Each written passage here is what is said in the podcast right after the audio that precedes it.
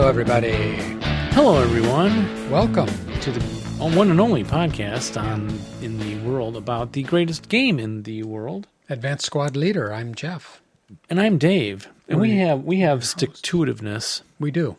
because we are producing episode 143. Jeff, Yeah. I'll, I'll take a risk and go out on a limb and say it's 143. Well, I hope it is. We might screw it up. So again, Yeah. check check the listings on the the site, Very likely it's 143. which will be an amazing, interesting interview with. With uh, George Kelln from the uh, Canadian ASL, well, the Lone Canuck Publishing up there in Oh, uh, and the I, Lone Canuck. I now get the lone Canuck Yeah, because he does this alone. on his own. Yeah, Mostly. in I mean, Canucklandia. Yeah, mo- well, I don't know. I mean, he designs them. He designs them. He gets a group of guys together to test them, but he designs them. yeah, but he's not like MMP with a Chaz and a Perry. Those guys are just figureheads. There's actually just there's Just one guy working. Yeah, Yeah, Chaz. Chaz. Just Chaz. Chaz is doing all the work. Barry just takes home the big checks. oh my! yeah, so we're, we're looking forward to talking to George. Actually, we just should we tell him? Should we tell the truth? We should tell the truth. We just talked to George, Mm-hmm. And we that, had that interview's coming right up. And we did have a uh, uh, a certain listener that made a complaint. I think we probably read it last show, one forty two. And so 141. maybe to 140. Oh yeah, 142, Two. right? Yes, 142. Yeah, maybe out of respect for his desire to not have us banter, should we just go into the interview, Jeff? Well, you know, I I I suspect that he was saying if you're going to banter, uh, banter about something interesting, maybe, or No, no. or maybe about gaming. He said move to a different podcast. Did he? Yep, I wasn't paying attention when you read that one. yep. So I'm not going to take offense, but why don't we go right into the interview? Let's 'cause go it's a right into great it. interview. Tring, tring, Yeah, right. And we're talking. tring. We're calling George out of the blue. We're, we picked a number out of the phone book. Hello. Hello, Hey, oh, hello, hello. sir. We play a game called Advanced Squad Leader, and we're lonely, and we're wondering if we could interest you in playing.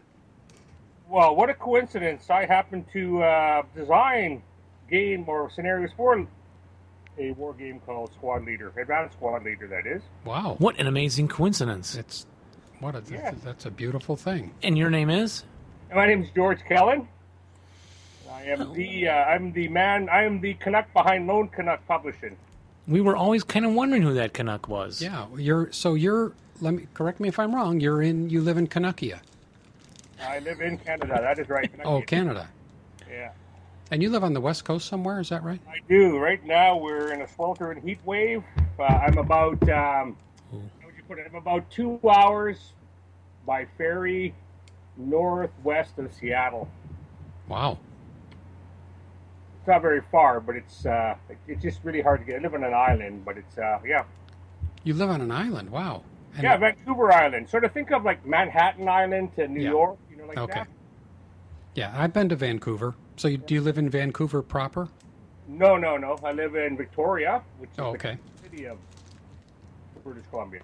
Yeah, I was there years ago and loved it. And in fact, my wife and I often talk about moving to the Pacific Northwest because we've spent all of our days here in the Midwest and we're tired of living in two dimensions.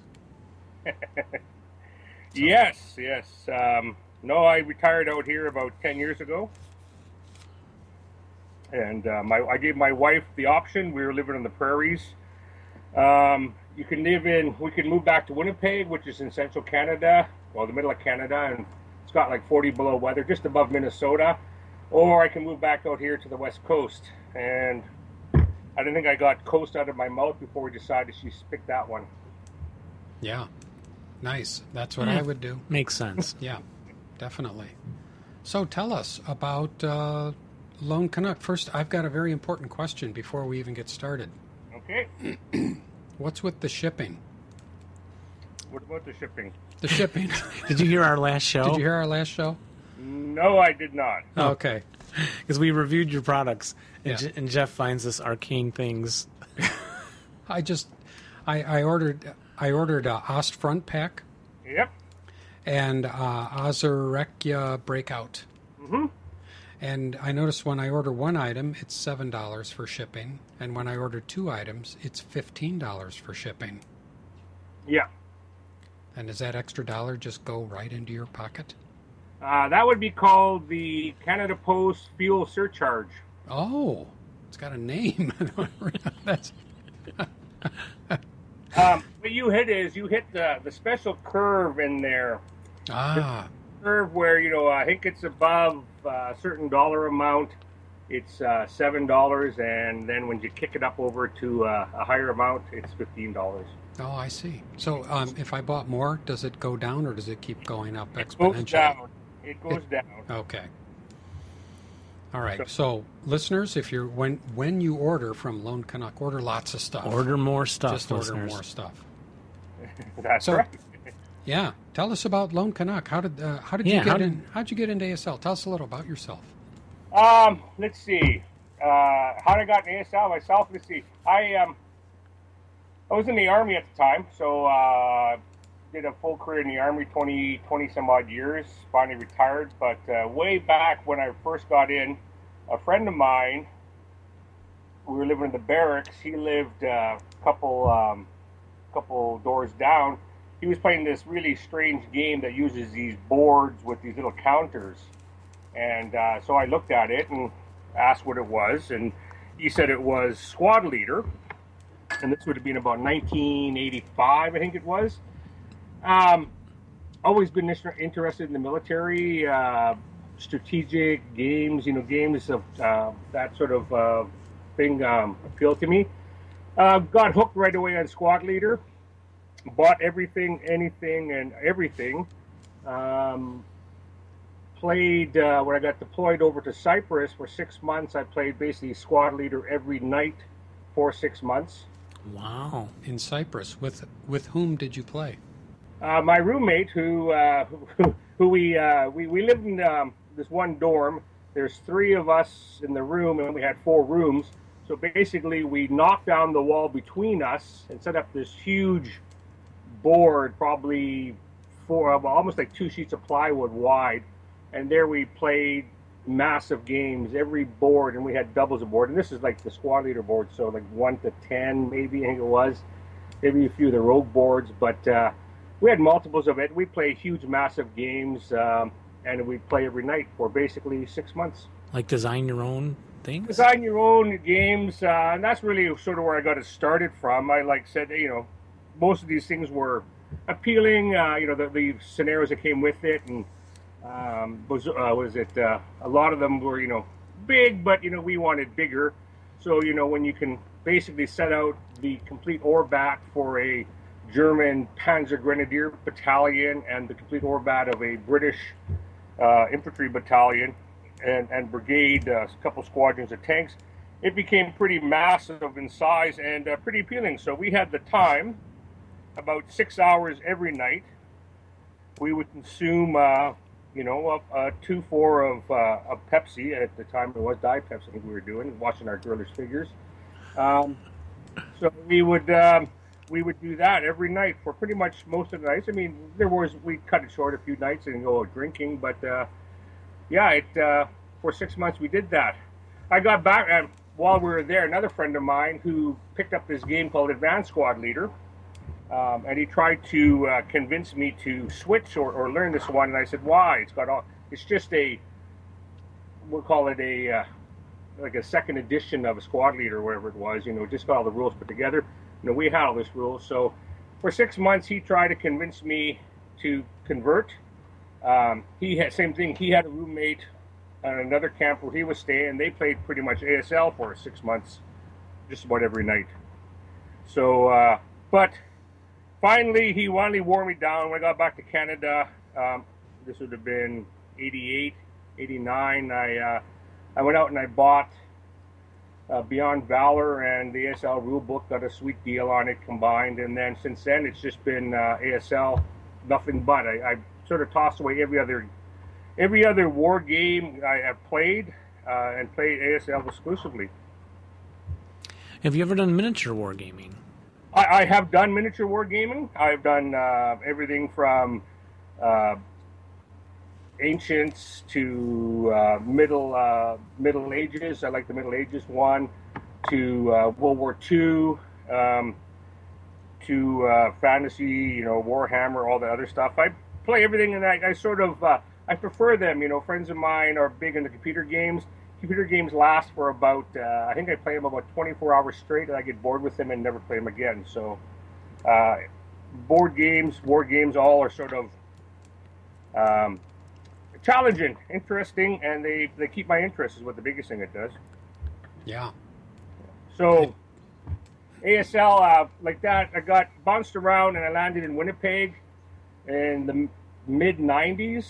Uh, I got posted there, and that's where I met uh, Jim McLeod, Bill Bird, and the whole Winnipeg ASL crew.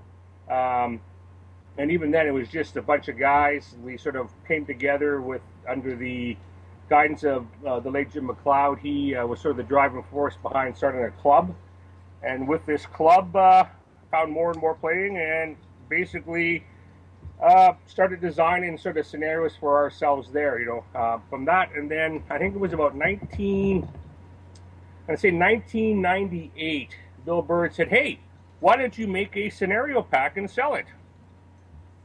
And I said, yeah, okay. So um, WinPack 1 or WinPack, Winnipeg Pack was sort of the first one that came out and I sold my very first scenario pack to Bernie Hegdahl at um, Sioux City, Iowa, the um, the ASL tournament down there. So he's my very first customer. Okay. And is that how you retired then? Is on uh, all of the earnings? no, actually, No. um, I'll use what uh, who is it? Uh, Walt Disney said, um, "I don't make movies to make money. I make money to make more movies." My thing is the same thing. I I don't make these ASL packs to make money. I make money to make more ASL packs. Ah. uh, everything goes back into research books. Uh, I do a lot of uh, tournament support, um, uh, donations, stuff like that. So it all goes back into ASL. I mean, um, yeah, into tournaments like that. So yeah, that's what it basically goes back to. Yes. So uh, when you did your first uh, scenario pack, what did did you have?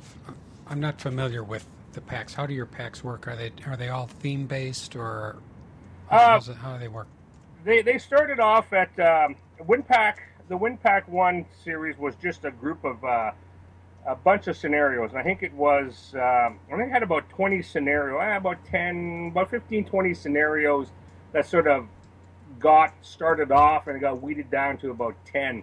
Uh, the Winnipeg ASL crew played most of them, um, uh, so it was sort of a hodgepodge of different fronts, different times. Um, uh, with the with the um, with the earnings from that, or any of the earnings I got from that, I bought a series from uh, uh, John Fedorowicz, who also is a book dealer in Winnipeg. He deals in a lot of um, German uh, German books. Uh, so I bought the Leibstandarte series, and because it was uh, I got a de- actually was a great deal, so I got that. Um, and it was coincidence I bought. I had just enough. I had the exact amount of money uh, coming back from Sioux City, the tournament where I sold all my packs. There, I must have sold about twenty or thirty packs, and I think I had about that much to buy the series, and that's why I bought the series. So the Leibstandarte series I bought, and that was then sort of the start of the theme, the theme series, and. Um, so I started the that, and then I went to the Gross Deutschland. I bought another series of books. That usually sort of how it goes. Um, uh, buy a set of books, uh, research it, buy some other books, do some more research, and uh, and so on. And um, do you uh, do you do you make scenarios because I mean do you do you think there's something lacking in ASL that makes you in the scenarios that are available that makes you want to make scenarios? Do you look at scenarios, play scenarios, and think I can make a better one than this? Um, not really. Um, uh, I, I I seldom, and I'll say seldom. Uh, I seldom can read a book more than a few pages without sort of stopping, dropping, and um, picking up a pencil and start planning out scenarios. Ah, okay. So if I uh, if I start a scenario that's similar to another scenario, it's not because I see theirs and I, oh, I can do it better. it's just coincidence that I happen to be reading um, uh, in Normandy, uh, the 29th Infantry Let's Go in Normandy. I'll be reading that, and all of a sudden I'll design a scenario, and then lo and behold, somebody's designed that scenario. Coincidence. Um, you know, I don't I don't go out and look for scenarios and say I can do it better. It's just Mm-hmm. coincidence. I design it. And I noticed on your website, I think you have like 24 packs available. I do. Do basically it goes back to uh, 1998. I do believe was the first one. Yeah, And- win pack number one. Yep. And then you did the Leibstandarte series. Yep, that one and the Gross Deutschland and a couple other ones in there. Um, Gross Deutschland, I did uh, the Wacht am Rhein. I did another wind pack. Um, also did a a war, which is called um, Canada War Two. I think it's called Canada War yeah, number two. Yeah, that's number two, 2002. Uh, and basically, it just goes from there. Uh, really, the drive when I was in Winnipeg, it was really the driving force behind a lot of design. I probably I work fast and I work in bulk, so I'll I'll probably design a couple hundred scenarios, Wow. and then and then go back and start editing and weeding them out and and looking at what works, what uh, won't work. Um, you know, it, it you know do do scenarios. Maybe if I make a theme pack out of this scenario or you know this type of scenario. Um, so yeah, it, it basically, as I said, I, I cannot read more than a few pages into any sort of one of my war books uh, without stopping and picking up a pencil and start designing. Cool. So almost all of these then would be coming from your readings, your research. It, it has, yeah. Uh, I don't. Uh, my my shelf um, is almost overflowing. I'm sort of starting another bookshelf. Well, I'm starting to pile books onto my desk, so now I'm gonna have to find another bookshelf to start packing them onto. And your latest product is Crossing the Moro. Can you tell us about that one? Crossing the Moro is sort of um, uh, last year was the PPCLI Princess Patricia's Canadian Light Infantry's 100th anniversary uh, since the founding of the regiment, and the Crossing the Moro was a um, was a battle honor that the the Patricias got um, in 1943, December 43, and this was. Um, this one stemmed the same thing was I was reading about uh, in preparation to going to the 100th anniversary last August.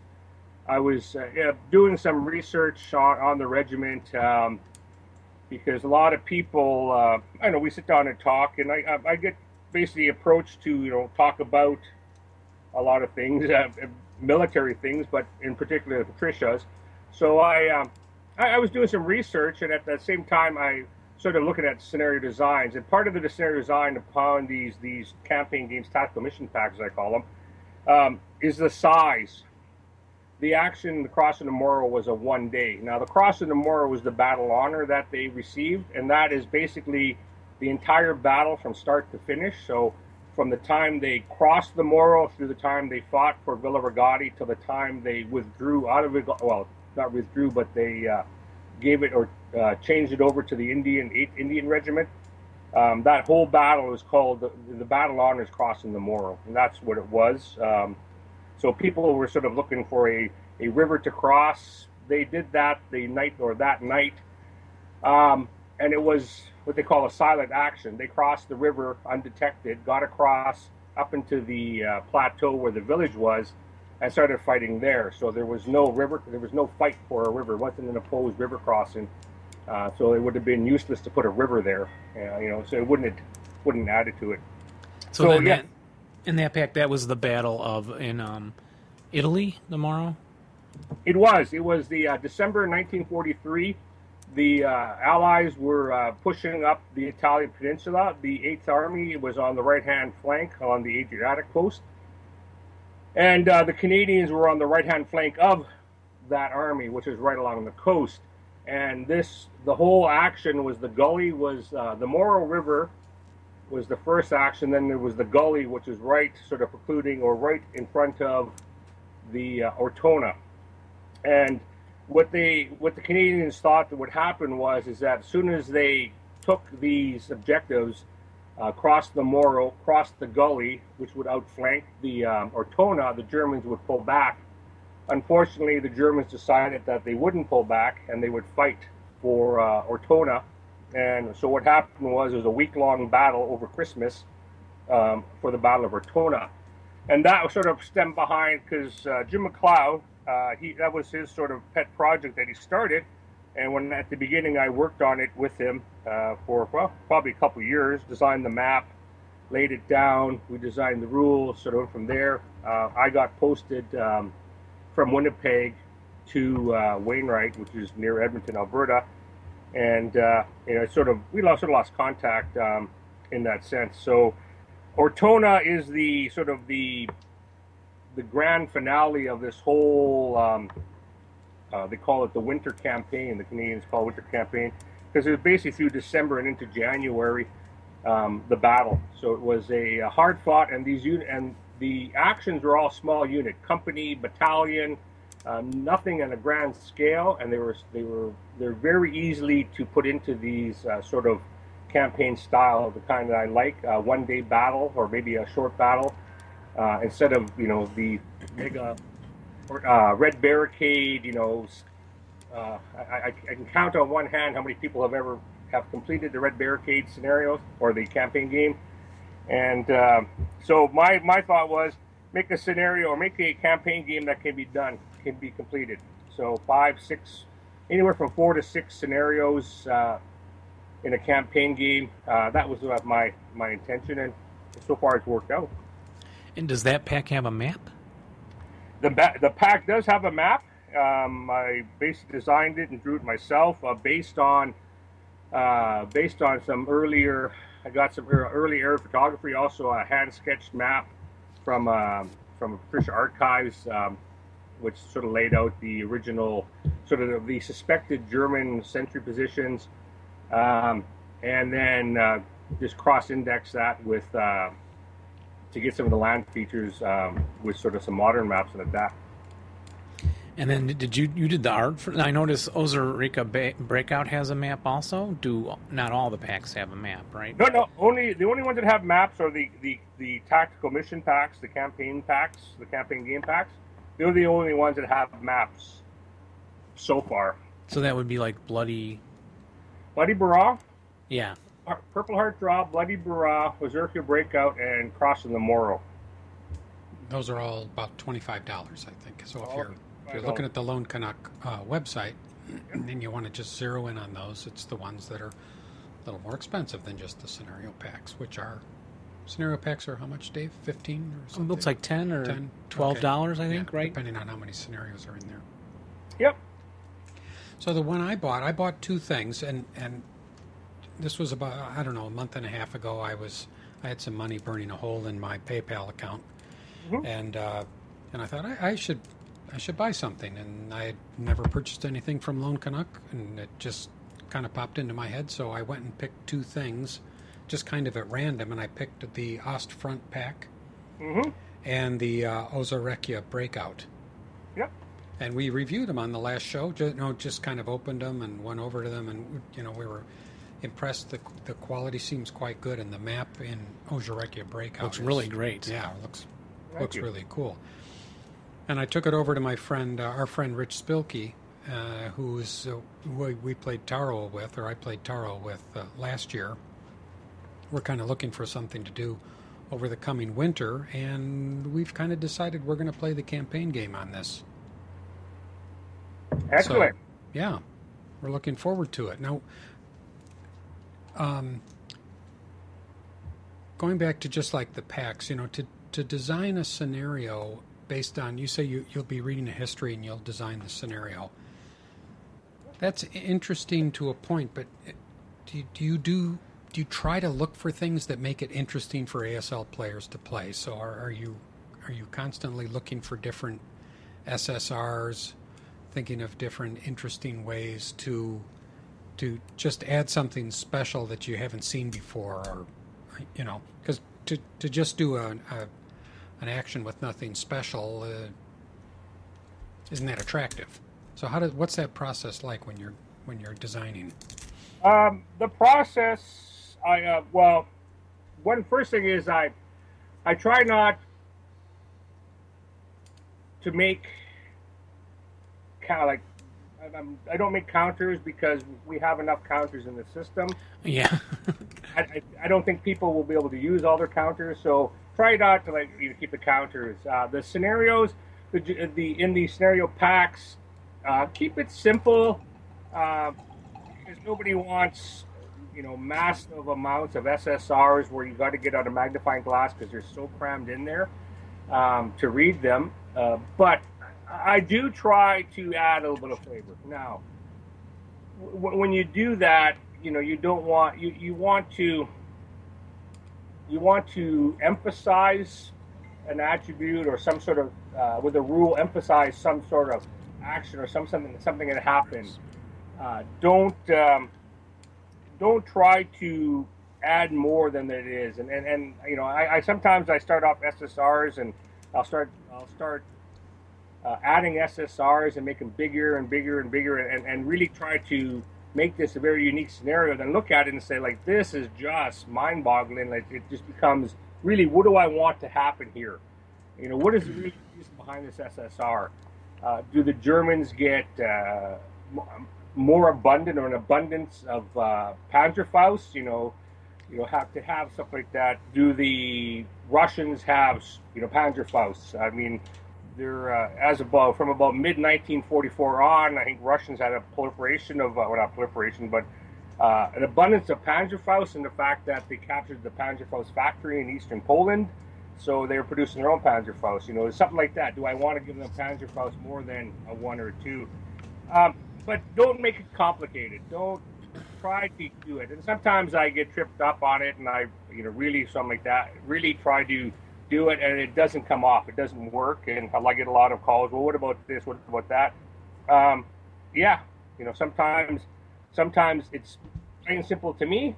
You know, straightforward. But other times, people look at it and they scratch their head, going, you know, what's he talking about, or how does this work, or this contradicts that. So, make it. Uh, put the action, you know, put the battlefield there, put the places places there. Maybe you know a little bit of scenario rule stats with spice to it, but um, you know, Chrome is you know a lot of people like Chrome, but sometimes you know not there weren't you know there was only uh, there weren't tens of thousands of king tigers, so you can't have a king tiger in every scenario. Mm, yeah.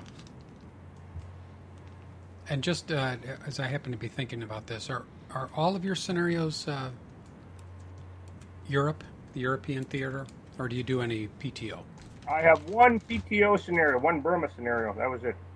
Okay. And, and is that just because uh, it's what you're interested in? Is doesn't include that? It, it does. Uh, primary, my primary concern is, is ETO. Although I just I've been reading a lot of the Mediterranean lately, and a lot of uh, I've started in a few books on the desert, so that might that might come out from there. But uh, oh, that'd be good. Seems like there aren't enough desert scenarios. Yeah, well, desert scenarios is that whole crack of rule. You know, you gotta you have to look at the rules, and if you look at people's rule books, those that aren't in plasticized, um, A to D are well worn out. Yeah. E is a little bit worn. You know, F is, is almost pristine, and G, on you know, G is starting to get a bit worn. But you know, so there are some some sections of the rules that are people play a lot. Um, uh, other sections that people don't, and and the hardest thing is to learn. You know, to learn a, a new set of rules. You pick up a night scenario. Oh, it's a night scenario. It means I got to learn this whole another set of rules section. Yeah. Uh, so easy to so easy to go. You know, Europe, 1944 you know, June or July, you know, here, there, everywhere, and it's uh, it, it, works really nice. But um, I, I, sort of set upon myself is to is to really expand um, some of the rule section, my knowledge of them, my my my um, my familiarization with them. So, you know, as much as the rule book puts me to sleep, I try to I, I try to look up a rule or two, you know, sand from the desert or night or weather, you know, something like that. Um, landing craft uh, should have got me for a while because I was designing a uh, Juno Beach uh, D-Day Normandy landing, uh, night, uh, June 44, the Canadian beaches at uh, Juno Beach, which has sort of been it's always simmering in the background because in the late 90s I designed and hand drew the map the whole entire Juno Beach, the whole six kilometer beach on uh, on basically map sheets, text map sheets, and um, Wow. Yeah. we played we played it in Winnipeg. Um, I think it was '98 we played it, or '97 we played it. Had about um, then we had about five five uh, five players on the Canadian side, four players on the German side. Wow. Basically played this beach thing, and uh, it it, w- it went all weekend. It was sort of uh, it was sort of my sort of call to arms to the uh, the British. They did uh, Sword Beach there in their monster scenario, whatever monster pack scenario. So we designed that. Um, now, impractical, it was uh, totally impractical. You know, it was like a one-time thing, and um, the you know the map was it fit on. I think I had two six-foot tables. No, I had three six-foot tables, and it covered basically from the middle of the one to the middle of the far one with counters on the side and all that.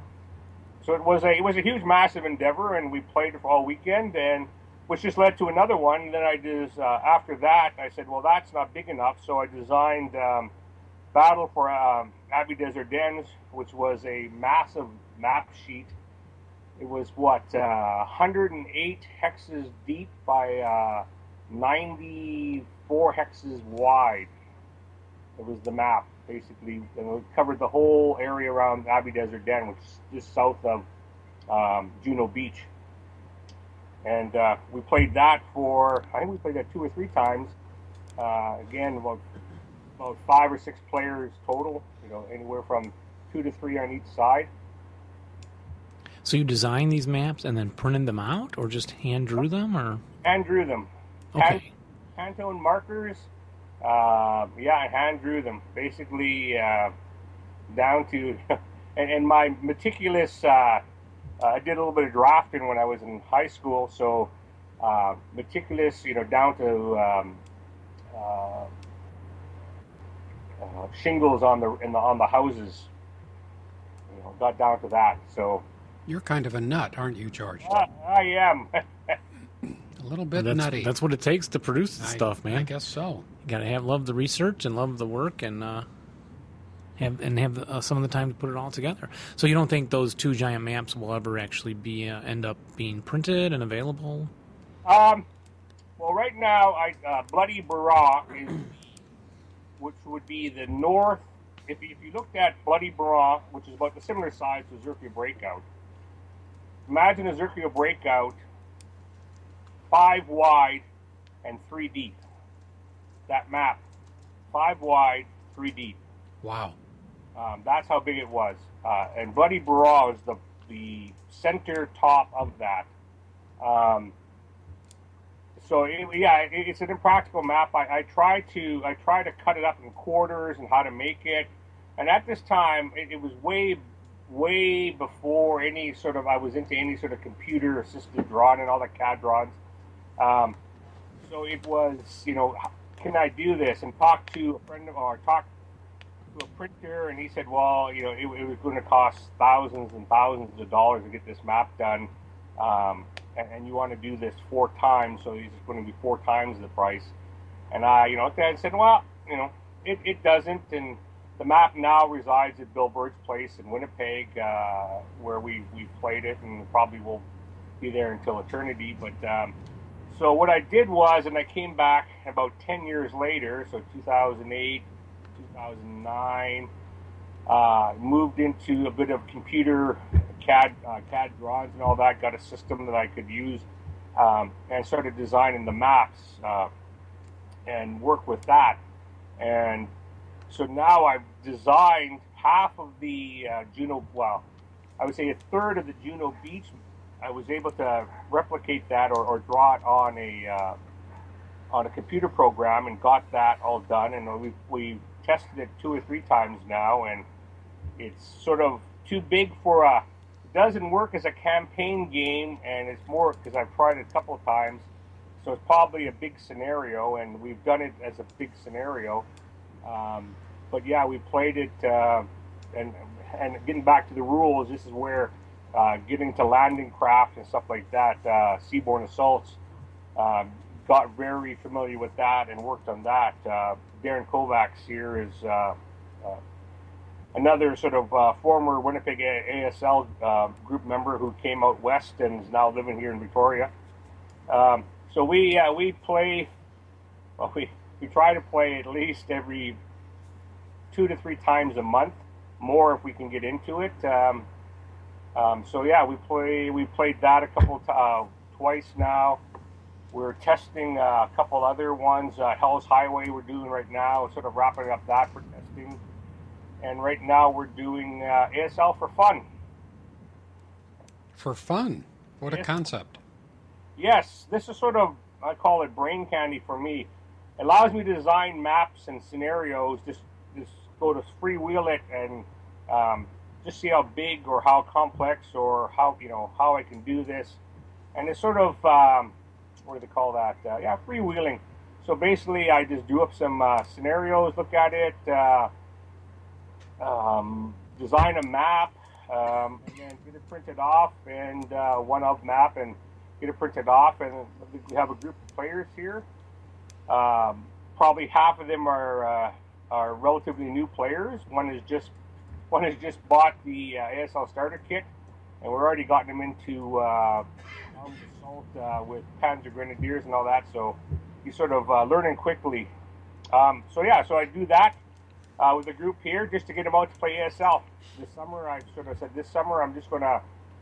Uh, I have a whole bunch of uh, projects that are i- in sort of mid to end production, and uh, right now I'm just waiting on playtesters' results, uh, editing, and stuff like that. So I said this summer I'm just going to design scenarios and map it more of a map practice and keep my keep my skills up because if I find if I don't use it, I lose the uh, you uh, lose it. So uh, with the computer program, this keeps me going and helps me keep fresh. So, Uh, so we so we can expect to see more from you, which is good. Now, um, getting back to uh, Ozerkia Breakout, Yep. I, I have a couple questions about that because obviously because it's the one I bought. yeah. But I'd like to know more about the action itself, you know, historically, because in doing a Google search, I shouldn't say Google because I don't use Google anymore. Uh, Doing a web search on Ozerkia Breakout, the only references I found were to your product. So I don't know if this is uh, an, an action that you invented, maybe in a dream. um, and the other thing I wanted to talk about was the campaign game itself. Uh, but first, on, on the first part of it, tell me about this action because I couldn't find anything about it. Um, what you want to go is you want to look at for Novorossiysk, um, and basically it's on the Black Sea. It's in the eastern Black Sea, just southeast of the Crimea.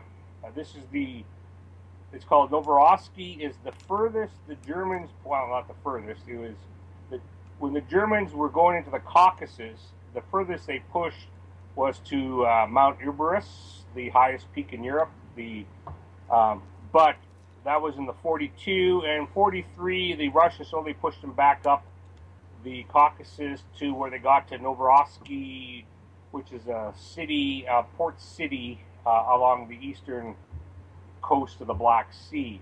Um, in 1942, the Russians launched a large, uh, basically, assault. It was going to be a combined assault. What they were going to do is a land, sea, and air assault. They were going to push the Germans from the Caucasus, drive them back across the the peninsula onto the Crimea, and and in the process, hopefully trap them if they could um, from Rostov on the Don, which is the north north of that, and basically cut off the whole. I think it's the 17th Army in uh, in the Caucasus, which would, if they're possible, would be even a huge, would be one and a half times the amount of men that were lost in Stalingrad. Um, six, well, just just before that. So what happened was the Russians launched a land land based attack up the coast and they launched a amphibious seaborne assault, and they did it on two parts. There is a bay that goes right into Novorossiysk, Novorossiysk, I think that's how you pronounce it, uh, which is on the east side, and then there is a point of land that sort of protrudes out into the Black Sea. And what they were going to do was they were going to do two uh, two landings. The first landing was on the on the east side of this point, uh, and the and the second landing was on the west side of the point, um, near Ozerkia, which is a town, um, a town on the Baltic coast or the Black Sea coast. Uh, so, what happened was is they landed uh, on the west side, or Christian, the east side. They landed, got a toehold, and basically the Germans sort of stopped them. On the west side, they landed, and these are night night board, night assaults with um, relatively. I think it was one of the first one of the first major seaborne assaults the Russians did. They did it at night. They didn't really have proper landing craft. Uh, they had barges. They had tankers. They had transports. They so what they were going to do is they're going to land there. So Ozerkia Bray or Ozerkia, they landed and basically they the uh, the Russian infantry, naval infantry, poured off into there, all under the fire of Romanians and Germans. Uh, from Ozerkia, they pushed up this valley to Lebovov, if I pronounce that right. Lebovov, which is the which is a town sort of um, at at the top of this valley, the north end of this valley. And this is the action I put. Um, to do the whole action, the Ozerkia landing, which would be a seaborne assault, and and maybe if I really, if I really sort of got it, found some more information about it, uh, and, and, some more of the landing, um, it, it, might come up to be a scenario to join up with this one, but that's not in the foreseeable future. Mm-hmm. Um, so they landed there, uh, and they pushed north. Uh, but the few things that went wrong um, with the Russian landing. Because the landing was done at night in relatively high, you know, uh, high seas, it was really a poor landing. Um, ships were, barges were under fire. Uh, 88s, 105s from the Germans, Romanians on the coast were firing at them. Uh, so they basically loaded off in the first wave. They loaded off about two thirds of their force, managed to get off the off the boats, off the beaches, and push forward. Uh, a few crucial things happened uh, that sort of set the battle. Um, one, their headquarters ship was blown up, uh, so they lost most of the communication. Uh, two, the landing barges that had their tanks, their heavy tanks, their, their lee tanks, their Lend Lease lees, the uh, the doors were shot shot full of or hit, and the chains were broken, so they couldn't disembark I think, two squadrons of Lee tanks. Um, so that was part of the thing, uh, part of their armor that didn't get off the beach. Their Stuarts, which were in the action, they got off the beach. Uh, so the Russians landed with no radios, only their light tanks, and basically a lot of their equipment was lost trucks, transports, uh, guns. So they were sort of, they got off a third of their, or two thirds of their men got off and most of their weapons, but a lot of the transport was left. So with that, they pushed up the valley. Well, the valley is just basically this wooded valley on either side. Um, the Germans and the Romanians had key positions on little plateaus on either side of this, which basically allowed them to fire off into the ocean or down onto the uh, Russians as they moved up. So the first night, the Russians moved up the valley to just sort of their uh, Glen, Glenopa, I think it's called, um, sort of that, uh, un, all under the fire of the Romanians and the Germans. This is where the action starts in the in the campaign game, is when they push up the valley.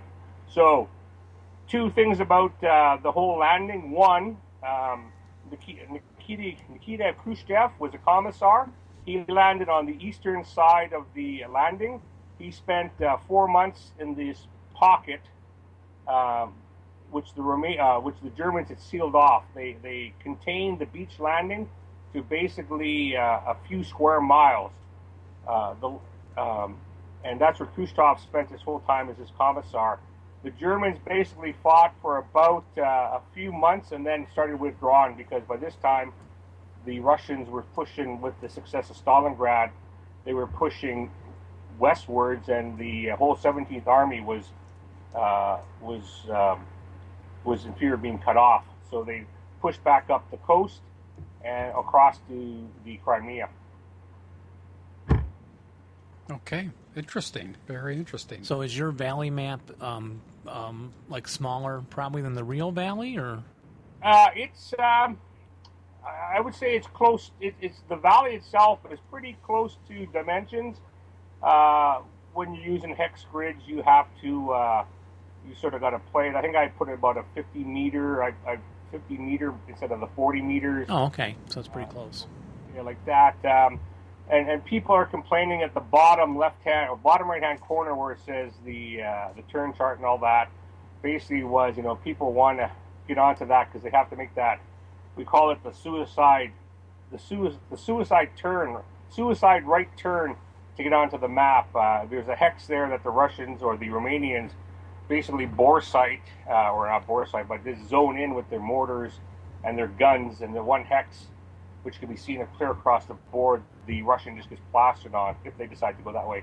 Uh, the, the reason behind that was that whole part was just a big, huge um, wooded area, and on top of that, right, it would be right at the probably the bottom right-hand few hexes would have been a German gun emplacement, um, and I didn't want to put uh, it. Just didn't work out for um, gameplay because the, the Germans are just looking down on the Russians and with a 105 and they're just plastering them.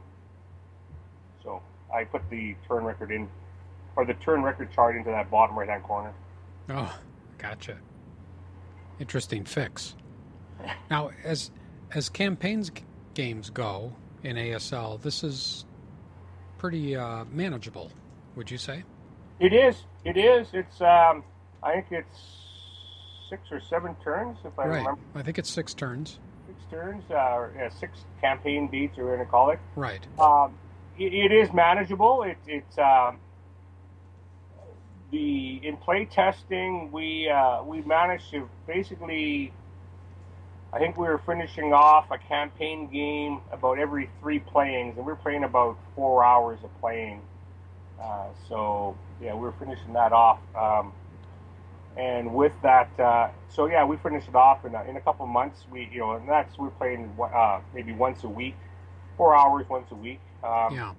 and, and it depends on that. I mean, and, and part of that, I mean, we could have pushed in there. I've, I've heard of guys playing it, it through in a weekend, the whole all six of them. It's Okay. Hardcore ASL, old time school, old school. But it is. It's manageable forces. Um, yeah, the only complaint I've heard about it is is the fires. Um, there there are fires, and uh, in play testing, we had one hillside light on fire, but uh, you know, and it wasn't. I wouldn't say it wasn't that big of a thing, but uh, people sort of dislike the fact that you know, once it starts on fire, it, it basically burns away the whole forest. And, So would you uh, recommend maybe changing that, or uh, there, there is a, there have been a couple sort of house house rule SSRs. Uh, one is is that the fire doesn't spread. So in, in, in the in the rules, every flame places or every blaze out there places a flame in the hex at the end of the game or in the refit. Uh, every blaze that's on the map uh, places a, uh, a flame in an adjacent hex, and then the flame the blaze goes out. So the fire keeps spreading. Um, a lot of it basically disregard placing the flame in the adjacent hex. Um, so the fire the fires go out at the end of every campaign game or at date. So you don't get the big spread because we've had one. Uh, I said, play tested on the on the as you're looking at it uh, on the western hills. We had a fire up there for a while, um, which just sort of forced you down into the valley. Um, but you know, I played. I think I played it three, four times. I think right through game. Uh, yeah, three or four times at least. And there's only one. Well, for us, only once the fire happened, and that was when um, the Russians dropped their. Uh, the Russians? No, it was the Germans dropped their artillery onto it. But yeah, so that would be a fix if you you really want is don't have that fire spread at the in the refit. Yeah. And is there anything else uh, unique that you could tell us about? Then we'll then we'll move off of this about this partic- about the way you do campaign games. Um, campaign games I look at uh, originally actually through them. Uh, if I can't lay out if I can't lay out the order of battle in front of me for the whole entire campaign game, it's probably too big. Now, having said that, I just got lots more uh, a lot more uh, pieces, uh, but like uh, Purple Heart Draw, which is the first one, you could lay the order of battle on the table. Uh, and I think that was even just the basic set. Uh, Ozerkia Breakout works pretty much the same way. You can lay with the basic set, or with the Germans, Russians, and Romanians, you can lay out the whole entire Orbat, every piece on your table with with that.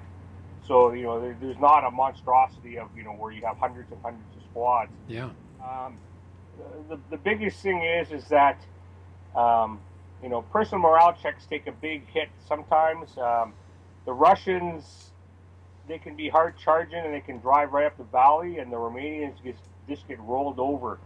And the Romanians, um, you know, so the Romanians sort of have to, you know, just take it and, and give time for ground, ground, give up, give up ground for time. You know, slowly withdraw back uh, because the Germans are coming. The Germans are coming, and uh, they uh, so their personal morale check sometimes takes a hit. And a lot of guys just uh, I've heard a couple guys just sort of want to throw in the towel and they say how how do you win as Romanian? You can't win.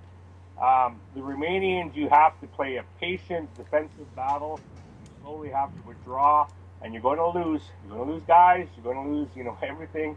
Um, the Russians, you know, so as Romanians, you, you know, you're falling back, and then the Germans start coming on. The Germans, you know, come on at platoon size, whereas the Romanians have company size. So you know, your Germans come up, but that their corset stays, as they call it. The, the Germans get in there, and by that time, the Germans are in the, basically the town. Uh, that's where they sort of show up in, and they sort of hold off, and then they start pushing. They start pushing the Russians back, and that's where the Russians sort of take their big morale check. Is that they're on their last legs, and uh, you know if they can hold on just one more, you know, just just all I got to do is take out one more objective, and you know they'll they'll win the game or they'll hold they hold the game. Um, yeah, so it sort of sways back and forth, but uh, you know I played played the Russian side, I played the the Axis side, um, and both sides, you know they. You know, you, you, you. Some days you're winning, and some days you're losing. But you know, it, it's perseverance. You gotta you gotta keep going and uh, try to adapt. How do I how do I make the best of this? You know, three boxcars in a row. You know, uh, that that that was sort of a that was sort of my my personal uh, experience with it. Is that you know it looks really easy to throw in the towel and say you know this is this is unwinnable or it can't be won. Um, you know, you just got to hold off as the Romanians until the Germans start coming on, and as the Russians, you've got to uh, basically persevere and push forward and and try to try to knock out the Romanians as fast as you can because then you sort of just have to worry about the Germans. And the Germans, as I said, they come on a platoon strength where everybody else is in company strength. So. Yeah. Now, if someone was going to buy some of the, their first products from you, which would you recommend? What are your favorites? Uh, my favorites. Uh, Purple Heart Draws been well, probably because it's the first one I did. But uh, if I had a favorite, it would probably be Crossing the Moro for a campaign game. Um, you know, they're all sort of they all have their their different their different uh, different pluses, you know, and, and different strengths and all that. But uh, Crossing the Moro sort of been my sort of been my favorite of the ones I played. Oh, and I play I've, so far. I've played every. I pretty much played every of the campaign games, and I probably played most of the scenarios uh, into it. But uh, Crossing the Moro, probably the uh, for campaign games, closely followed by uh, Purple Heart Draw, and um, Purple Heart Draw sort of been a good. It's been a good seller, and it's been a lot of people liked it. Uh, I put up the uh, rules on the on my website because, as I said, I did the rules back in, two or I did the scenario back in 2008, and as I grow as a, a scenario designer, I uh, I try to retrofit some of the rules to better for better playing or for better um, understanding or um, from it. And as for scenario packs, hmm, yeah, I don't really have a favorite scenario pack. They're Uh, all good.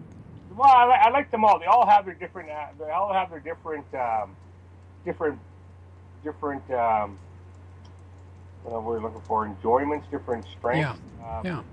Some some are, some you know if you like that. Uh, I mean, and really a lot of the scenario packs, especially the theme scenario packs, they follow a unit through its its its its its lifespan. So if you play like uh, Leibstandarte number one and Leibstandarte number 32, you know, you, you know, you can see that there, there's a difference in the units. But if you play sort of through the whole scenario, all 32 scenarios of them so far, you'll see the units, you know, and, and the whole units, um, their their uh, movement through the war and how you know different different weapons, different uh, fronts, different enemies, stuff like that. So I don't know. I don't really have a favorite of them. Uh, as I say, oh, I like them all, um, and I hate them all. sort of, I hit a lot. You know, something I wish I did better. I could have changed this maybe, or did this, but no. Overall, they all sort of appeal to me. So, listeners, you should just uh, take George's advice and just buy them all. You know, I just think for for somebody that's uh, that likes to buy ASL products, and there are plenty of them out there. This is a great, you know, your Doing website is easy, yeah. easy to use. You got great stuff out there, and I, I think that uh, going back to campaign games, I think that's pretty normal for people to sort of uh, bail out on a campaign game early on. Um, in fact, I don't know if you've heard, but we played uh, one of one of our local group here played uh, Tarawa, and we got through the opening uh, naval OBA on the first turn. Before the first turn, it was actually pre-first turn, and the other side conceded, just as a result of the naval OBA. So, um, so I like your advice. Stick with it, and I think you know it's easy for people to criticize a product and say, "Oh, whatever the Romanians uh, wither away too quickly, and how can they possibly win, etc." But it's not. To me, it's not always about maybe about balance, but it's about playing a historical piece that, um, and if you stick with it, obviously, you can see a different outcome than maybe what you had expected. It is, and uh, there was a uh, a long time ago, way back. I don't know um, uh, who was it? it? Was I think it was Bob Bendis said when he came up to Winnipeg uh, to the tournament there. He uh, this is shortly after the uh, Chicago Chicago their um, ASL Open or the ASL Open their their pack came out. Mhm. I '96, I think it was that came out there. Um, he came up, I think it was '97 or sort of sometime during that time, and we were discussing this.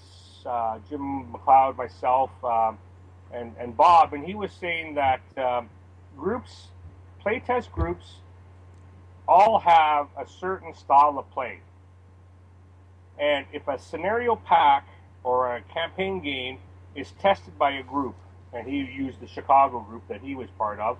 oh yeah, the the pack was the Win- Windy City Gamers uh, Yes, scenario pack. Yeah, and he said that all you know, all every ASL group has a different style of play, and he says that the the Chicago group, they're very aggressive in their play, and so when they when they played the scenario, you have to play it aggressively because that's the way they play it. That's how they tested it. Um, you know, so if, if you are a, if you're a passive player that doesn't take chances, that doesn't you know make a you know make a quick dash across the open, you know, through you know a couple fire lanes, um, you know, you might not win, or you might not win because you're not pushing hard enough, because that's the way they design, or that's the way they tested it. So you know, a lot of the scenarios are tested from this aggressive point of view. Um, you know, so different, you know, and getting back around to it is, that a lot of players say, well, this is unbalanced, it doesn't work, it doesn't like that. Um, it could be a style of play. All the play testers. I mean, we can't give thought, we can't send it out to every ASL player in the world, have them test it and come back, and then take sort of the average and say, well, this is how it works. I mean, you know, there there's a time and effort. And you you know, I try to get as many players as I can to play test mine. And I mean, if anything that really holds up is my my uh, my release is is the fact that I wait is, is the lack of play testers. You know, I, I test it. I have a style of play. Uh, it's it's aggressive, uh, and I have a couple other players that here. Uh, Darren Kovacs, he's very methodical and very um,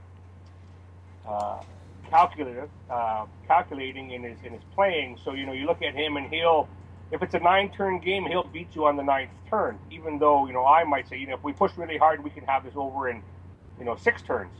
You know, so it's just the style of play of the testers and how they report back. You know, uh, it was too hard, needs an extra turn, maybe more infantry, less, less infantry, uh, too many you know, too many support weapons. You know, all this sort of factors into the you know to the testing, and and you play something and say, well, there's no way they can win or this can't be done. It, it's maybe it's just not exactly how you play, and, and you might have to either adjust your play or, or modify it a bit uh, to do it. So, you know, the person morale check isn't coming, a lot of that sort of stemming from, you know, oh, you can't win. If, if you're a passive player and you play something like um, Bloody Barat or even Ozerkia Breakout, if you're the Russians and you're if you're a very passive player, it's going to be a long foot slog up that valley to get to the town. And by that time, the Germans have probably are well bedded in, waiting for you when you get there. You know, so you know you get you get weaker, and the uh, Romanians you know almost get wiped out, but the Germans come in and sort of reinforce them. So if, if you're not pushing hard as the Russians, you know, it, it, it, you might be you, you might be coming up against some Germans, um, well rested, well defended, well you know well fortified buildings and all stuff like that. So that's just the way you know I, I sort of look at the the style of play and, and you know people's style of play to their to the designers how they design the game. Good to know. That's very good to know. So well, um, I think that's it. Yeah, it's been great. That's- great that's having our- time to talk all to the you. time we've got for uh, tonight, but really appreciate you talking to us. Thank you. Yes. And uh, we'll probably have this show on the air in the next Two uh, shows. It'll be the second one we put up from today. Yeah, so probably uh, mid next month, Yes. mid July. Yep.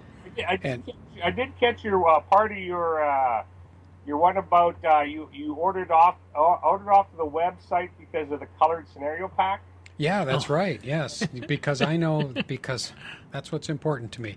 Yeah, I was uh, I I purchased Ost front pack because of the pretty picture, and then it came when it came, it's in black and white. But And, not, and part part of that goes to the keeping the cost down. yeah, understandable. Uh, initially, it did come out with a colored picture, and I usually do that for the first year. And then, Oh.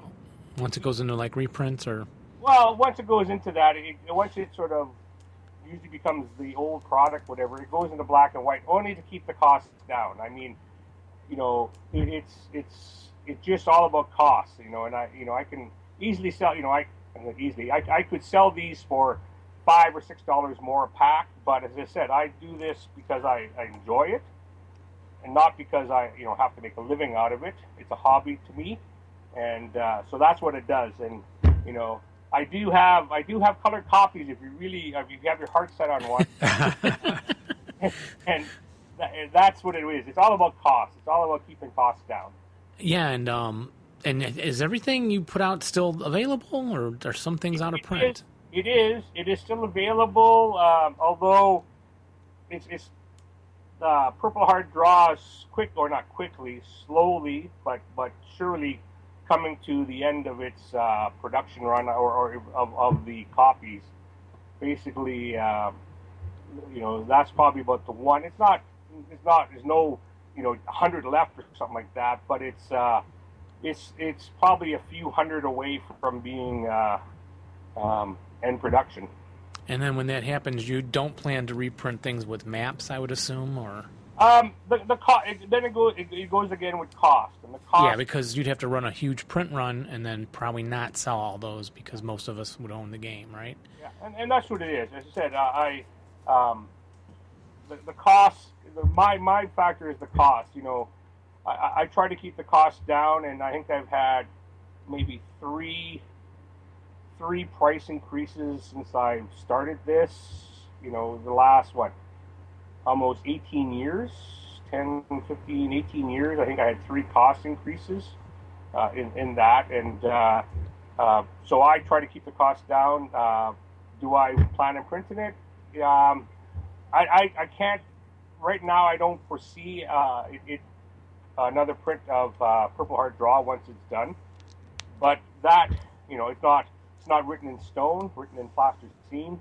Um, but uh, it works out that if, if, if it's yeah, I, I don't foresee it uh, another additional run to it. So So There there, you are- go. There you go, are- listeners. If you want to get Purple Heart Draw, better get a- on it quick. Because once they're gone, they're gone for good. They might be gone for good. Yeah. Well, anyway, George, thank you again so much. It's Yeah, been a thanks very much. Fascinating conversation, and uh, and uh, you're going to have a great show out of this one. So And we'll look forward to talking to you uh, in the future. And when you've got a new product ready to come out, uh, give us a call.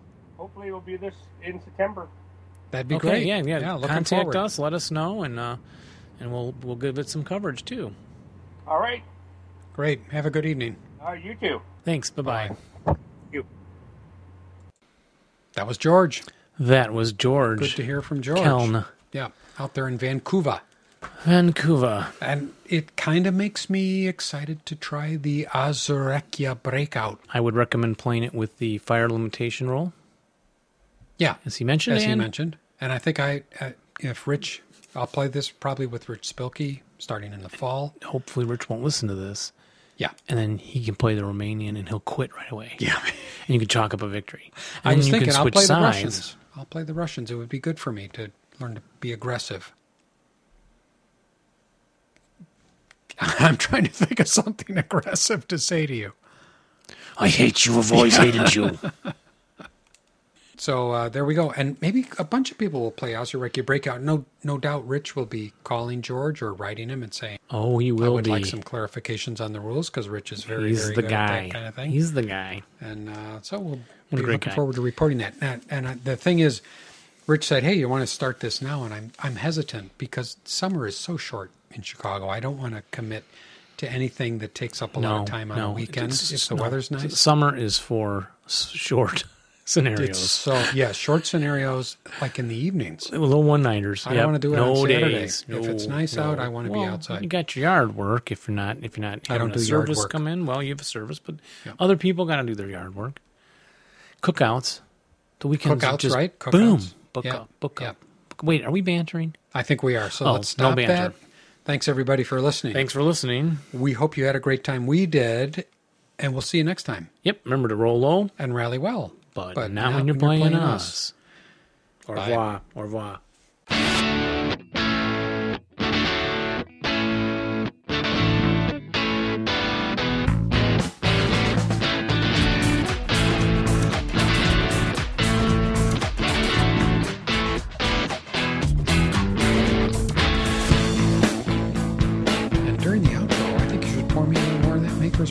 Maker's Mark. You mind? That's not that smooth. You're do- Why'd you buy it? Because you brought it over the other Really? night. I thought you'd like it. That's all. Oh, That's how much I care. What a nice guy.